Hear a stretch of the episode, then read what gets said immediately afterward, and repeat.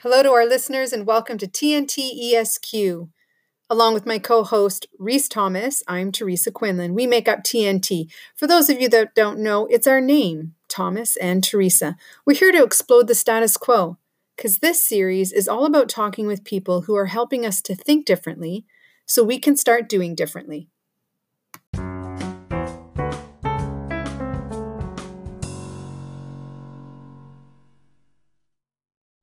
Our guest today is uh, Hayden Bratt. He is the founder of Mindset Leadership, author of the book Micro Leadership. Hayden loves to help people at all stages of their leadership career to think and act differently to improve their mindset, generate highly effective success strategies that deliver outstanding results, both personally and in the organizations they lead. Exactly the type of guest that we love come and help us challenge the status quo. Mm-hmm. Welcome, Hayden. We're so grateful to have you joining us today. Thank you. It's uh, it's great to be here with you. Really looking forward to uh, being a guest on your uh, your series and your your podcast, and uh, really um, looking forward to uh, our conversation. If you're familiar with the show, you know we always kick off with the same question. It's about uh, your obsession, your passion. So obsession in a good way. It's fair to say that you are obsessed with the future of leadership, and in particular, what needs to change for the future of leadership? What's the story behind how we get to this point today?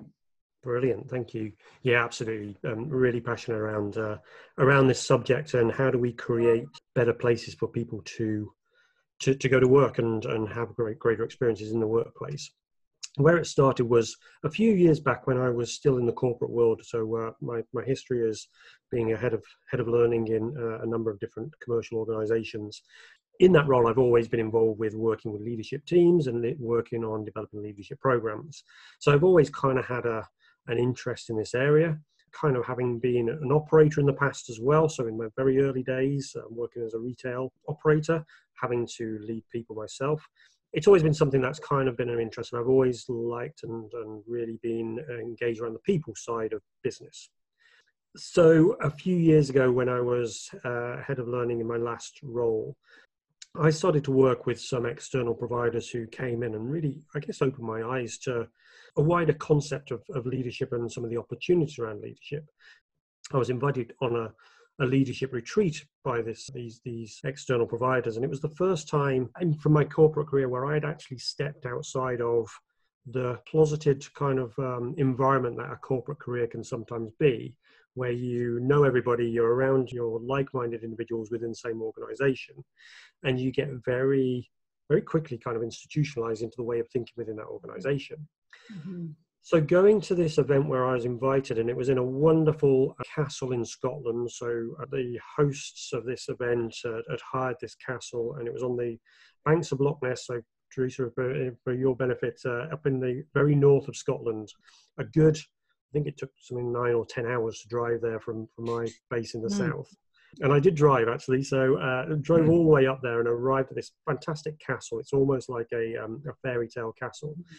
And walked into the room with 14 other leaders from different environments and different businesses, none of them in my own area of expertise and none of them in my sector. And walked in on this first kind of session and meeting these uh, these other leaders from around different places and different businesses. And I have to say, as a, as a natural introvert as I am, my I was completely out of my comfort zone. I really had challenged myself to step outside my comfort zone.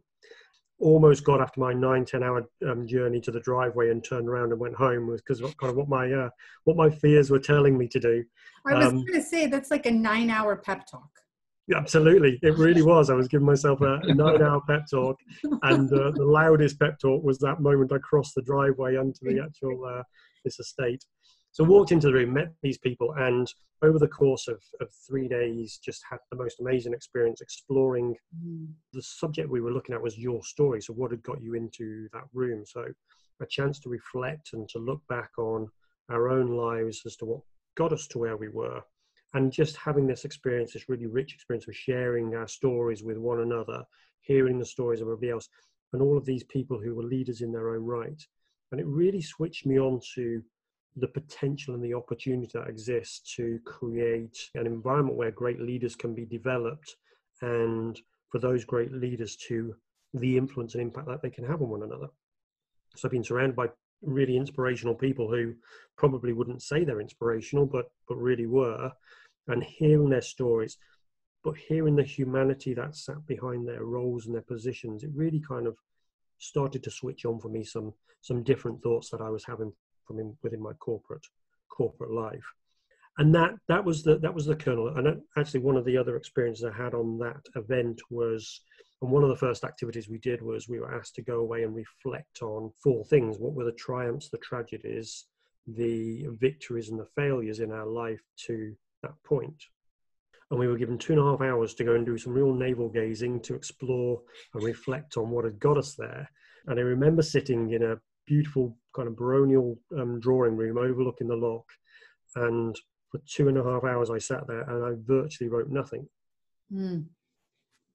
Because my realization was I'd lived such a safe, cosseted life that actually I had very few that I could claim to be satisfying any of those criteria. And it was at that point where I made the decision that actually I wasn't going to live that safe life anymore and I needed to challenge myself more, which has led to the ongoing journey of, of where I am now. But it was on that day that I realized that actually there was more that I could offer, more that I could do, and I had a bigger contribution to make. Uh, and that's led to 18 months after that event, choosing to leave the corporate world, set up Mindset Leadership, the um, uh, consultancy that I now lead five years later, and to go about trying to help leaders at all levels shape their leadership capability, uh, prepare themselves. As you say, our strapline is mastering tomorrow. So, how do we prepare ourselves for the future?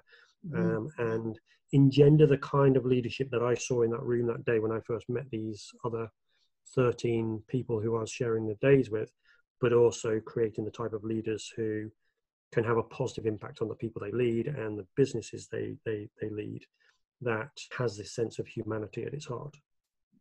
This concept of mastering mm-hmm. tomorrow brings to mind for me that means you need to know what tomorrow looks like, what every sort of tomorrow looks like, or have a five year vision in front of you. And so then what I choose to do today is to help me to be able to do what I need to do tomorrow, in essence. Yeah. A one step at a time. I'm yeah. curious because you're like 18 months later, I had this consultancy. I don't know how much longer you had a book written. Like those are pretty significant things to do. What was your what did your first plan look like? Anything like what you have manifested now?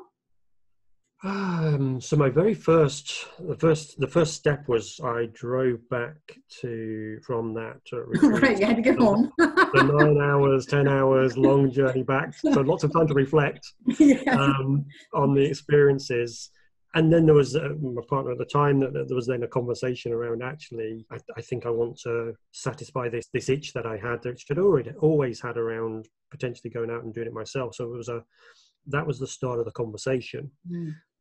What I had in my mind when we explained kind of what we'd learned from those three days as part of the retreat so the last evening of the retreat it's um, the tradition was that you walked down to the loch side and we had a log fire on the loch side and everybody shared their their story from the three days and their takeaway. So very powerful stories. And my commitment was that actually I'm no longer going to lead that safe life, and actually I want to go and set up some kind of business for myself to maybe go into doing this as, as a way. That was that was one of my realizations that came out. Did I anticipate that I would be doing what I'm doing now and it forming in the same way? Did I think that I'd be writing a book? Absolutely not did I think that I would be leading a consultancy that's um, operated in different countries around the world? And none of it was in my, my thoughts at the time, but over the next 18 months became part of a mm-hmm. vision that I, I kind of created. The one thing that I did have on that day, and it still sits, so probably the only true thread of DNA that runs through it, is a belief that there is a form of leadership that is different and better to what was currently seen in most organizations part of it was a sense and, uh, of kind of creating almost um, in the UK we have um, the military training of Sandhurst, which prepares officers for their roles in the military. So one of the thoughts that I had in my head at the time was almost creating uh, a, an equivalent of Sandhurst, but for leaders who could go through this kind of academy place and come out mm. with the skills armed to be able to go and lead in the corporate world in a way that actually engenders all of those things that they're driving in, in military around that servant-based leadership. That was something that was part of that thread. So um, that's probably the one thing that has stood the test of time. So tell us about the book then. How did that arise? Mm. So, um, yeah, so the book came probably about two years into running my consultancy. So um, we published it last November. There was a number of kind of key thoughts that seemed to coalesce together at the same time. So we were working on this um, leadership development uh, business that we were operating. Started to look at uh, and learn a lot from people who are in our sector and also just some of the great thought leaders out there. And mm-hmm the one thing that I did when I left corporate is I gained this appetite to just learn, which again in the corporate world had probably been dormant for a number of years. The first thing that when I set up my own consultancy was I just read and read and read and had this real appetite for new knowledge. And you start to then look at some of the key influencers around, so like some of the great names, the Simon Sinek's of the world, so I'd got this kind of passion around leadership and something around the future. I was spending a lot of time researching elite performance and seeing how the very best in their particular mm-hmm. fields, whether it be military sports, business, arts, how they create their mental frameworks, um, and starting to recognize these kind of concepts. It, passionately interested around neuroscience and the way the brain operates. So there was lots and lots of different feeds coming in. I'm also a cycling fan, and the work by Dave Brailsford and British Sky Cycling around marginal gains, but this concept around kind of incremental steps to help us to improve. And then this sense that actually, in the world that we're living in, we're, we're now seeing a complete change to the the dynamic that used to exist where knowledge was the currency and knowledge gave you the power and the authority over mm. others. And you're starting to see this shift multi generational teams, different expectations, pace of technology change growing ever more rapidly. And I was starting to see this through my coaching practice, but also just the more reading we were looking at. So all of these thoughts started to coalesce together into this feeling that we maybe needed a new blueprint for the way that we lead into the future how do we mm. how do we cope with this change that's happening in the in the world to become effective and to remain effective and to remain relevant as leaders as we move through, where we can't just rely on previous hierarchy and authority or knowledge as being the, the currency that gives us that ability to lead. So all of those things came around and it, and it just was one day where I just kind of thought, maybe, maybe there is a book in me, which is micro leadership. So micro leadership is about the future of, of leadership, but it's also about the uh, enormous power of tiny interactions to create results. So it's taken this concept of marginal gains, the incremental step by step approach that we can have to improve and put performance. We're then looking at every organization on the planet, no matter how technologically advanced it is, is built of human beings. Every single strategy in, on the planet is enacted through the individual interactions between two human beings. So many times when I got into into kind of businesses and corporates, and, and everybody talks about organizations in the third party as if it's some mystical being on its own.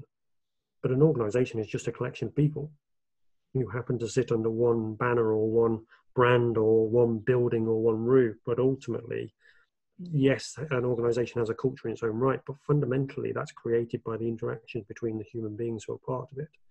So it really kind of sat into micro leadership came about, how do we influence those tiny interactions? How can I make a, a one percentage point difference to the way that I engage with the person next to me to enable us to be more effective in terms of the overall ability to deliver results? And that's that was at the, the kernel of the, the book. It's such a brilliant concept too, because what often trips people up is they understand the end goal and it seems so far away from where they currently are.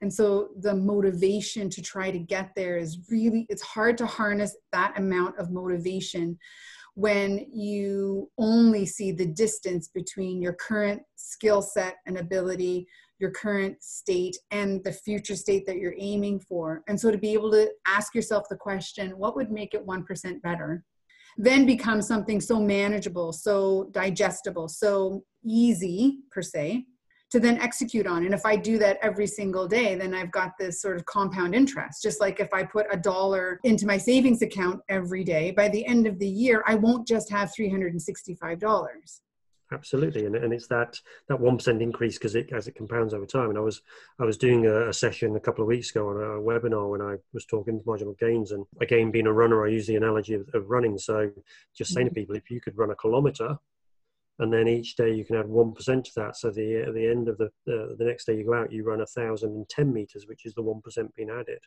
Could you do that? Well if i can run a kilometer i can run an extra 10 meters of course i can but then you say to people, well, do you think you could run a marathon? And they're like, absolutely no chance. There's no way you could ever get me running a marathon. But if you do the calculation, just adding 1% and committing to it every day, 377 days later, you'll be running a marathon every day. Now, that's how quick it is. Just over a year, if you committed to that process of each incremental gain, it would mean that you'd be running a marathon distance every day. It, when you start to see that compound impact, it makes such a big difference to our ability to take that next step. How does that translate into the idea of leadership then? Is it something that's achievable in, in a set time frame, like like a year? I know that you're using the running example because it's sort of you know, clearly linear and easy to understand. But how do I become one percent better leader than I was yesterday? Yeah, and what we what we help people with is unpicking what uh, what are the component parts of effective leadership. So again, if you go to the theory about marginal gains, uh, the marginal gains theory works because you break apart performance into its constituent parts. What are the differences that I need to make as a leader? What are the what are the ways that I influence others? What are the the opportunities and the and the vehicles that I have to have an impact on other people around me? And when I look at each of those, how can I do those that one percent better? And I guess the one percent is kind of just the um, the concept. It, it's then just thinking, okay, how can I have a more positive impact in that environment? So if it's talking about um, my team meetings, how can I just make my team meetings that slightly better than what they were previously? Oh, I know. Cut them in half as far as time goes. There's an easy one right there. Absolutely, yeah. So, or just not do them at all, or whatever it might be. But how do I how do I have that different impact? And, and right, there, right. if I'm talking about doing a one to one with my a member of my team, how can I make that one to one slightly um, more impactful? How do I shift from being so task focused into understanding the need to be more human focused? How do I manage my time more effectively to create the time for me to be able to commit to the things that I know make a significant difference to my ability to lead? How do I build my commercial knowledge if that's part of my leadership role to, to become slightly more commercially adept? So one of the work we, we do is with people is how do I break that down into its constituent parts and then start to work on what are the improvable steps with each of those areas? And if I can improve, I've got 10 things that I can work on and I just improve each of those by a little bit, I'm already going to be significantly better as a leader when I add those things back into the whole again. Now, here's the argument on the flip side that I'm thinking of. Coming from a personality that can be competitive, and Reese and I just recently had a conversation earlier today about my competitive nature. This can almost seem like it's the path of least resistance. Just run an extra 1% if you start at one kilometer. I'm like, well, but that just seems, well, of course I could do 10. That's not really challenging enough. So the argument then comes up of, well, can't we work a little bit harder? Why 10%? Why not 25%? The sustainability of it. Anybody can turn the dial in their business in the short term. Pretty much anybody could do it. There are ways that you can go and do that that would make a difference in the short term to your business. But are those ways sustainable over time? Are those ways going to create sustainable long term success that can be repeated consistently or are you going to burn yourself out so much because you're investing so much energy in the short term too you could go and do more but actually by doing more are you potentially holding yourself back for the long term? Everybody wants to rush and get there. Yeah and there's this also the accolades of stacking wins as well to gain mm. self-confidence and knowing this is moving me forward. And i might through that window of 1% increment also identify the 10 things i had down to start on to work on.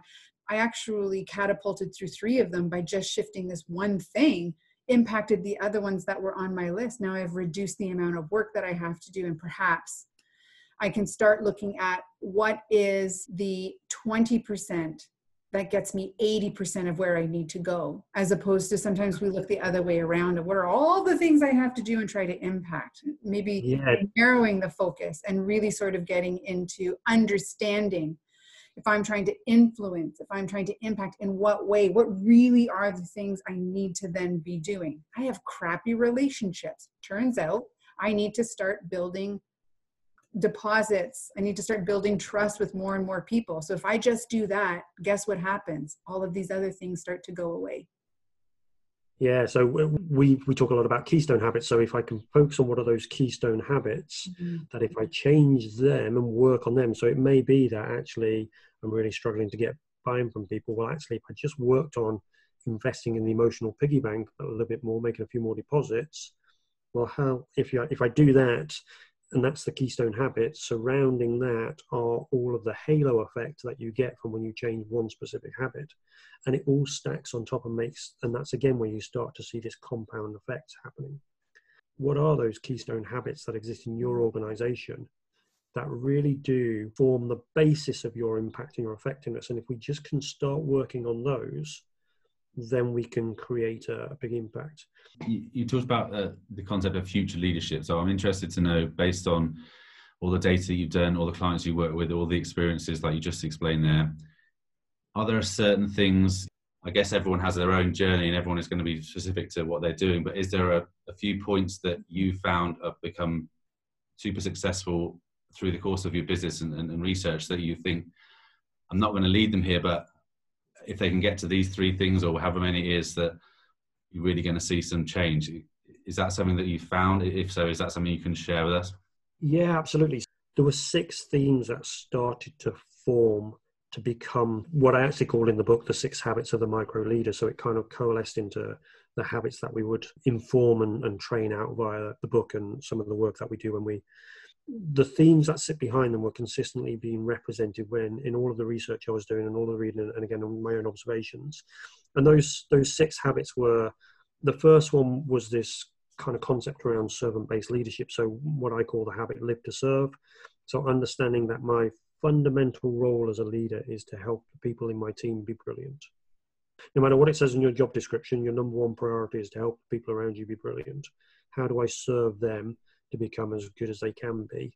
Because if hey, what if I've got brilliant people around me, I'm going to be pretty good myself as a leader. So, the second one was um, live in the gap.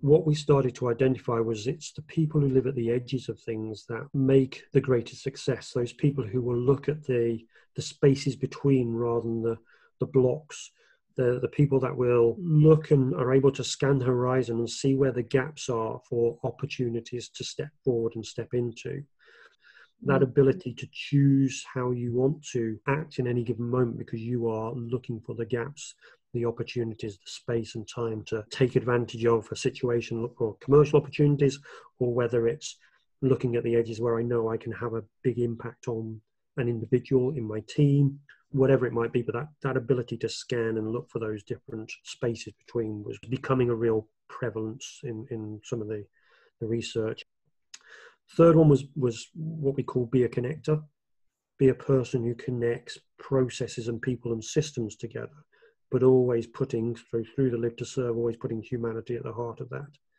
But that person who is able to build networks, they might not, and they absolutely wouldn't have all the answers, but they are the person who can join the dots effectively enough to get the answers.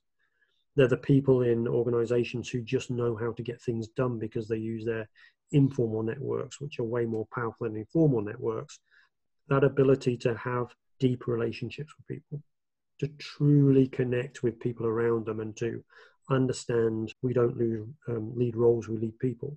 Mm-hmm. You know, it's very easy to think about ourselves as leading an org chart, but we don't. We lead people who make up that org chart, and they've all got their own backstory, their own history, I wholeheartedly agree that that is how leadership needs to behave for workplaces to really transform and evolve. If you want to get the best out of someone, you really have to know them as an individual and you have to care about all of the aspects of their life that they're bringing into work with them because I mean if there's the slightest thing is off, I'm not going to be able to perform at my peak today. And either you're going to be able to help me because you know me well enough and you took the time to notice it and then ask me about it and then help me through to either resolve or have a solution towards well can we do a subpar performance today from you? Like would, would that be okay? Or maybe the solution is you just go home resolve what needs to be resolved and tomorrow you come back and you're 100% otherwise if we keep going with the kind of leadership we tend to have in workplaces now we get the i could tell you're off but you're here. That'll do. And yep. i'm going to try and get as much out of you as i possibly can. And now for five six seven days you're at subpar performance and continually getting worse and worse. And not just you your negative nancy is now impacting the people that are around you. And i just don't understand why leaders don't see that. And they kind of go it's all right we'll be fine. I'm like no your head is in the sand. That ostrich syndrome. Absolutely yeah. And that not not even appreciating or recognizing the collateral damage that's been done through that either. You know the fact that I you know yeah I can get a tune out of you today and it might be a good enough tune to get me through the day but actually what is the collateral damage that me getting a tune out of you is going to cause to to you your home life and everything else that sits around which as you say creates that compound effect on the in the negative side. Next one was um, what we call find a way. So the ability to see obstacles and then just have that determination to to find a way to find the opportunities to to go around, to go over, to go under if you need to, to explore different avenues that are just going to have that resilience to just keep trying if you are struggling with things. And not to the point where you're kind of you're blind to the impacts of it, but actually doing it from a position of intelligence. That whole willingness to just face into the challenges. Mm-hmm. So we talked about that. That was a, theme that came out, and then next one was dare to fail particularly this came out when we start to look at a, world where there is no real blueprint for the future, where you are in this kind of uh, uncertain, ambiguous space where actually as a leader, sometimes you've just got to be able to step in and make a decision and, and you don't know whether it's going to work or not, but you've got to at times make that decision, be willing to fail to achieve that success pretty much every job profile for a leader has the word innovation or innovative on it. And that in and of itself means there is no blueprint. Like you're creating something completely new. And how often do we have a completely original idea? I've never had a completely original idea. It's come from something else. So as you're talking about these things, I'm just like, oh, this combination of capacities and skill sets. I could see now why something like daring to fail requiring innovation plus I can connect dots between things all of a sudden creates a unique solution from a combination of other experiences. Yeah, absolutely. I think what I've been seeing from this, I know we haven't got through all of the six ideas here yet, Hayden, but um, it's interesting to me because obviously your company is, is mindset. And then for me, the growth mindset it means lots of things being open, being saying yes to things, but it means about fundamentally just trying in the idea that you haven't achieved it yet. So you just keep trying. So if you're going to fail, keep trying. Uh, if you're trying to find a way, keep trying. Live in the gap, try and find the opportunity. So I think it's a recurring theme, but also going back to what Teresa was saying about squeezing, squeezing your employee, trying to get the best out of your employee to squeeze them. Yeah. You know, it reminds me of this kind of like traditional way that the, the, the business operates in a sort of short term quantitative approach as opposed to adopting more of a long term qualitative approach. It's like, what can I get out of you that's going to impact me today? I'm not caring about what's going to happen next week to me or the business, or especially not to you. Whereas, as you said, if you have more care and consideration for the individual and mm-hmm. realize that the individual has this halo effect, has this ripple effect on the morale and the uh, and the collateral damage that it can do from from not not addressing it, not engaging it, and not taking time to give the individual the opportunity to refine themselves. And you know, if you can help in that way, great. If you can't, give them the space to try and sort out for themselves. So I don't know what you you think about that, Hayden, in terms of a Western Western reductionist sort of philosophy of how they how you approach the leadership, and it's all about sort of data driven, logical approaches uh, as opposed to the more sort of left brain emotional side of things? Yeah so uh, there's a there's a lot around when you take that short term view of the world where you just are looking to work from now until the next quarter to the next half year to the next year, and you make decisions that are only have that near field horizon, the impact that potentially has on the way that you are leading and, and the, the decisions that you're making are having potentially a, a big impact on how the people are feeling within the environment. And there is so much benefit from having that slightly longer term view because you know, when, when we're dealing with people, we have to take that long term game because you're never going to you're never going to get the full potential out of somebody in, in such a short time. You're never going to help somebody to really become who they are because we're all on this lifelong journey. True development of others takes time and takes a willingness to invest in the in the experience. So that has to lead you down that longer term horizon. So we definitely saw that within the, the research we did around the book, which was looking for people who have got a real vision of to the future and understanding where they want to be and building that into the way that they they lead and and again it feeds into this this habit of dare to fail is uh, I've got to be willing to try some things and risk the mistakes that happen because that's part of the learning process. But if I'm going to have a short term view and I'm going to be really data driven and very logical about things, then I'm not going to take those chances. I'm going to play very safe because if I don't play safe, then I'm going to miss my quarterly number. And if I miss my quarterly number, I'm going to end up negatively impacting my view of the world and or being labeled as somebody who fails. And I can't accept that because that's not the world I'm living in. And therefore, I'm going to always play safe. I'm going to uh, take the easiest route to the, the result rather than the best route. And it causes this very either super high risk mentality because I'm going to have to do to and take these massive risks, or a completely cautious, safe route that doesn't take any risk or doesn't do any of those long term development plans because there's no guarantee that they're going to work out.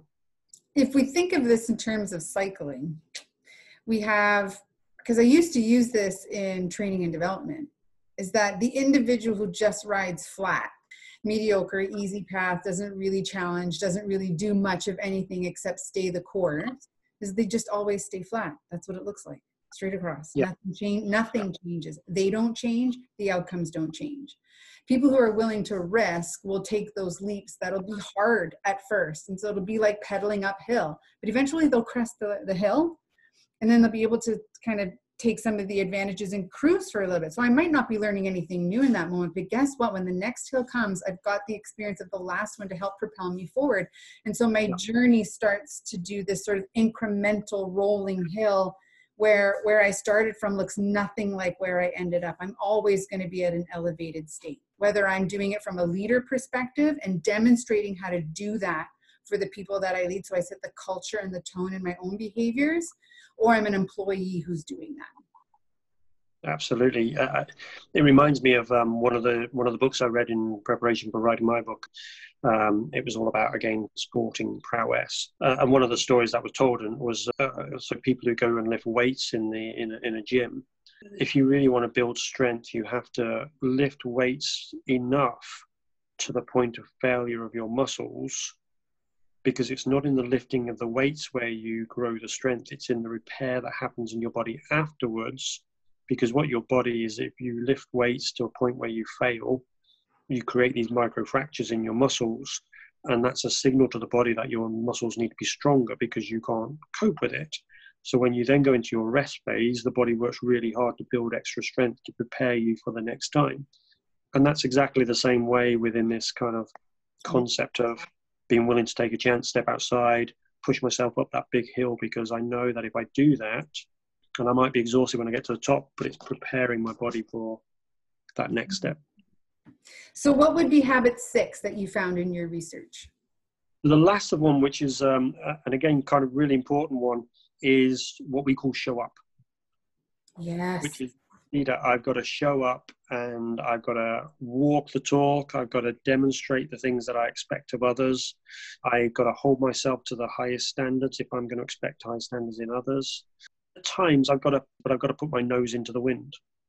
I've got to be willing to be the person who's at the front of the front of the echelon, who's taking the the pressure of the the oncoming wind and the, the wind resistance to sometimes be the person who is steps out front. You know, we often talk about um, leaders, and, and particularly around these servant-based leaders, of, of you kind of you don't have to be the the gung ho leader who's at the front and, and demanding people follow you and being that kind of pace setter. But there is times when you do. There are times as a leader where absolutely it is the right thing for you to step forward and demonstrate your aptitude, your your capable and, and the behaviors that you expect in others. So so our final habit was really this one around you need to show up. So I was talking to someone the other day about the idea about, you know, what is good leadership, what is future leadership, and we were arguing whether one person needs to exhibit. Let's take all these six things that you've said. One leader needs to show all these things to be this incredible figurehead, inspiring person, or is it better to have more like a team leadership? Let's use the cycling analogy, like a peloton, where everyone has their own little strengths, and then each one can go and come to the front when it's necessary.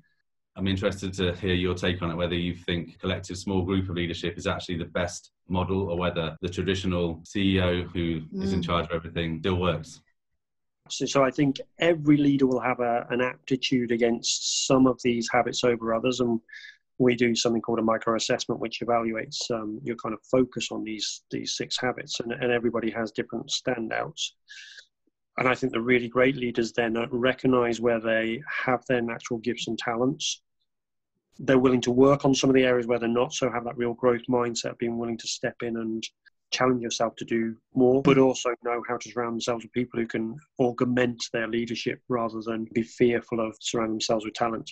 One of the things I found was the best leaders are those who celebrate, develop, build up, and surround themselves with people who augment and enhance their, their natural gifts and talents and, and create that team where as a team they can collectively deliver against those six habits. My personal view would be great to work on all six as an individual because you can get better at all of them, but also to recognize where your highs and lows are and where you can be enhanced by others. We have a hashtag, not anymore. You know, we can't not pay attention to these incremental modular gains that move us forward, perhaps in the most successful way when we think about growth. We also can't really not pay attention anymore to the fact that there is science behind peak performance and a mental framework that's needed to be successful, that it isn't all muscle. It's, all, it's about sustainability of the changes that we're making. Yeah. So, you know, we really want to be able to help our listeners grab hold of some of this information and start applying it.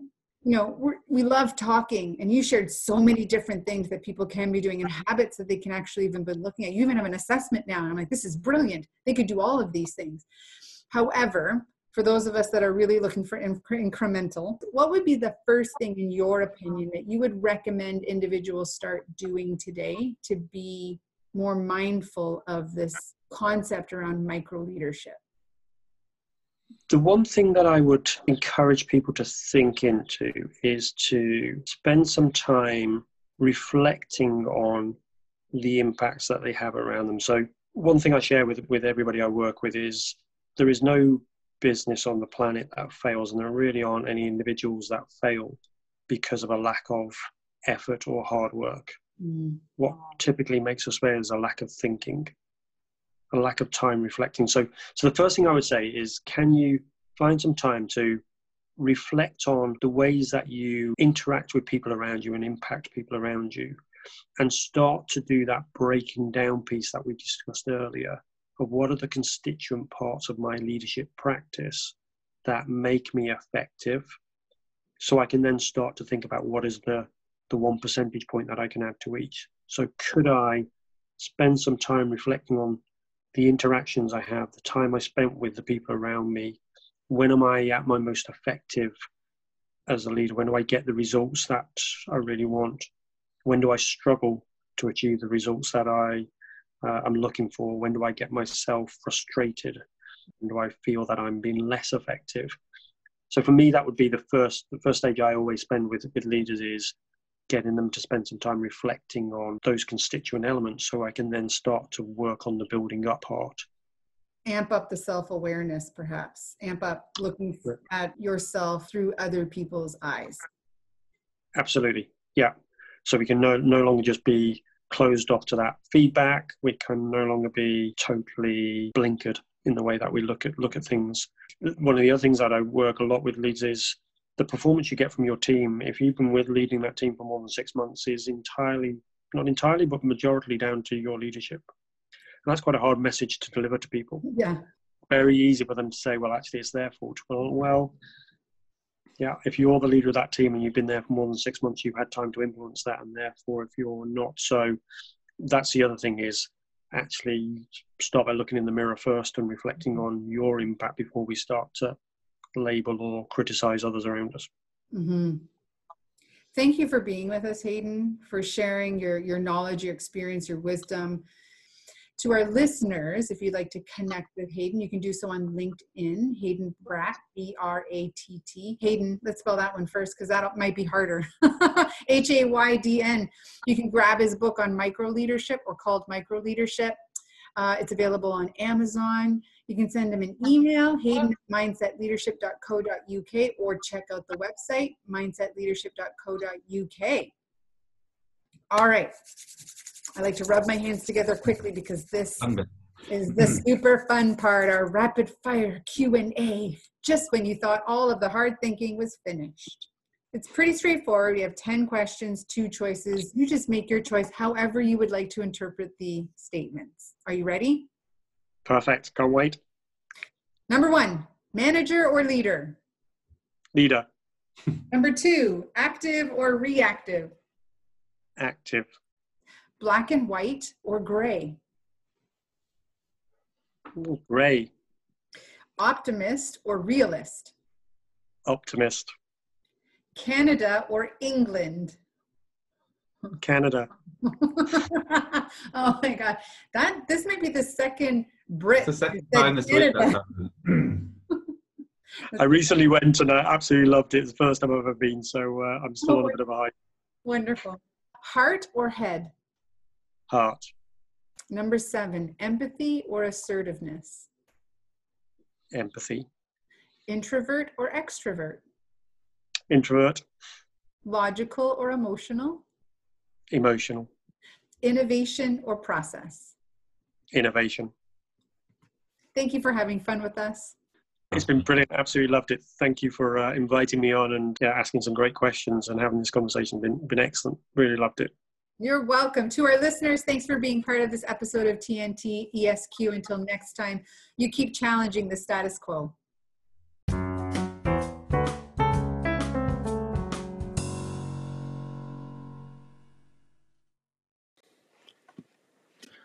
We love to hear all of your feedback here on TNT ESQ. So if you've enjoyed this show, you've learned something, you've been inspired, please share it with your friends. Please rate the show. Please write a review on whichever podcast uh, platform you enjoyed it on to help us spread the word, help more people think differently, and more people start doing differently. Thank you.